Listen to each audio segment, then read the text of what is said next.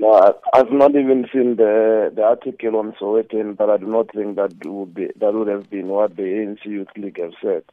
What we have learned when we we're on the ground and speaking to a number of people, one is that there's been uh, some uh, misinformation that has been spread, uh, lies, propaganda, such as the when the the hawkers in town were informed that no, uh, Ms. Didiza, when she resumes office as an executive mayor of Tshwane, she has a plan to clean out all the hawkers and remove them from the streets and all sorts of things and stop the bursary that the children of the hawkers are receiving. Uh, the, also, there are workers of the of an EPWP program who have been told that when she comes into uh, into into office, their jobs will stop. Others have been told that no, the free Wi-Fi will stop, while others have been told that no, the development that has been taking place in Tshwane will stop. And and the lie that has been used as well is that no, uh, Comrade Thoko Didiza is from KZN, and when she comes into office, she's going to bring Zulus and all sorts of things. These were, were all the propaganda and the lies and hogwash stories that have been used to actually try to uh, create negative aura around the name that has been tried to to demonize the, the, the mayoral candidate of Tshwane, mostly by people who are masquerading as ANC ANC members trying to sectionally demobilize uh, society against the name, and that's why we have seen all these uh, violent riots.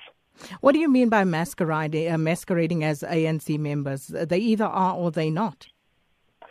There, there are people who opportunistically looked at, at, at this particular uh, problem which has taken place within the ANC and and and and, and actually uh, uh, uh, fueled it uh, to an extent that it even caught fire, where people were starting started to uh, loot uh, foreign national shops, started to ban uh, property and so forth. I do not think that ANC members would uh, have the capacity or can be able to vent out their anger uh, by destroying public property, by going out and looting foreign national shops. I do not think that that is the case. I think that law enforcement agencies should actually look deep into into the nature of the protest and some of the things that have taken place here. So you are suggesting that the Hawks are looking in the wrong place because they are reportedly investigating um, uh, whether some senior ANC members in Tshwane are behind these latest violent spates. You have uh, the SG Gwede Mantashe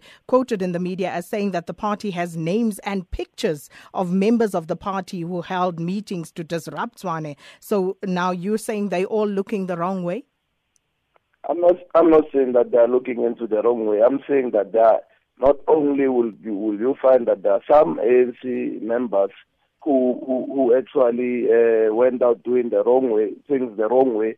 But I'm saying that there are those who actually took advantage of the situation in fueling it. So I'm saying that the uh, law enforcement agencies, including even the Hawks, should even cast their nets wider because you would find that in as much as you would find that there are just a little elements, criminal elements from some of our own members, but there would, also, there would also be opportunistic elements that will uh, that will come, agent provocateurs that will even come in and use this thing for their own political mileage. Do you know any of these people?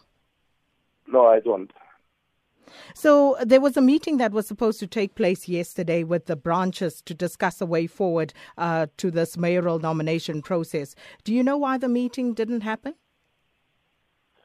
Well, I know that there, there, are a lot of consultation meetings that are taking place with various branches. Uh, perhaps what the media is reporting is that no, there's not been a big gathering of all the branches. But I know though that the a number of branches have been called. In my own right, I'm also I'm a chairperson of the of the region of the youth league, but I'm also a branch chairperson, and I, I know that a number of branches have been called, uh, not in collectively, but uh, they've been called uh, branch by branch uh, in consultation. So there are meetings that are taking place.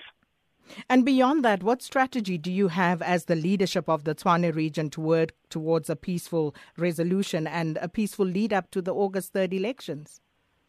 Well, Sakina, the reality of the matter is that these uh, propagandas, these lies, and and and all and, and all these hawkwash stories that are used against against the mayoral candidate of Tshwane, we need to go down as the leadership and to demystify them. The first thing is that most people who work on the EPWP Klaba Klaba Fatales program need to know that actually uh, that EPWP program was the brainchild of Comrade Thoko Didiza when she was a Minister of Public Works.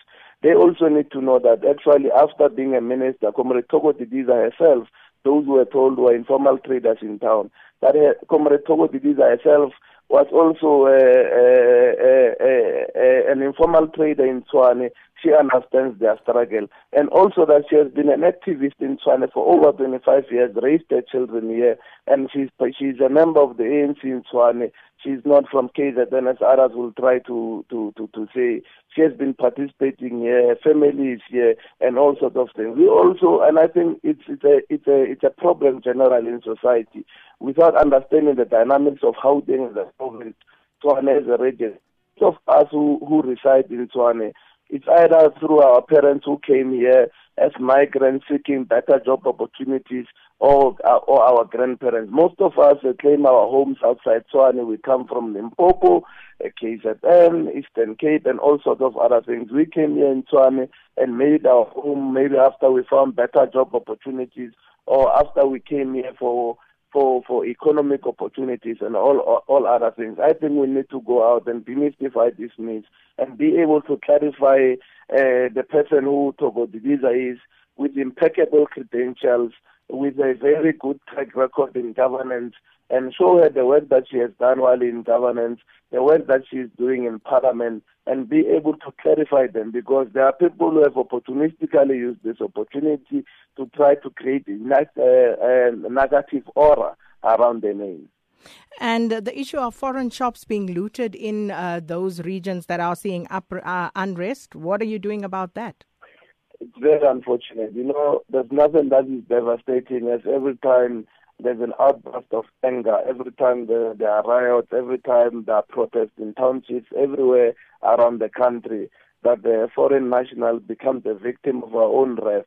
And I think that we need to come up with ways on how we can be able to, to, to shield them, on how we can be able to protect them. Because every time, Sakina, there are, uh, there are protests, every time there are riots, even if those protests and riots are not there, those of, xenophobic nature, we always vent out our anger, we always vent out our own public uh, frustration onto foreign nationals who are, who are here on asylum trying to make ends meet. We need to come up with ways that we can be able to, to, to shield them. Not only here in Tshwane, you know, it happens everywhere else. When people even uh, even uh, protest about anything else, they take out their anger and, and frustration on foreign nationals. I think we need to do more to, to protect them and, and so forth. It's not only foreign nationals. You would have, you would have seen that people even attempted to go and loot uh, at the malls and so forth.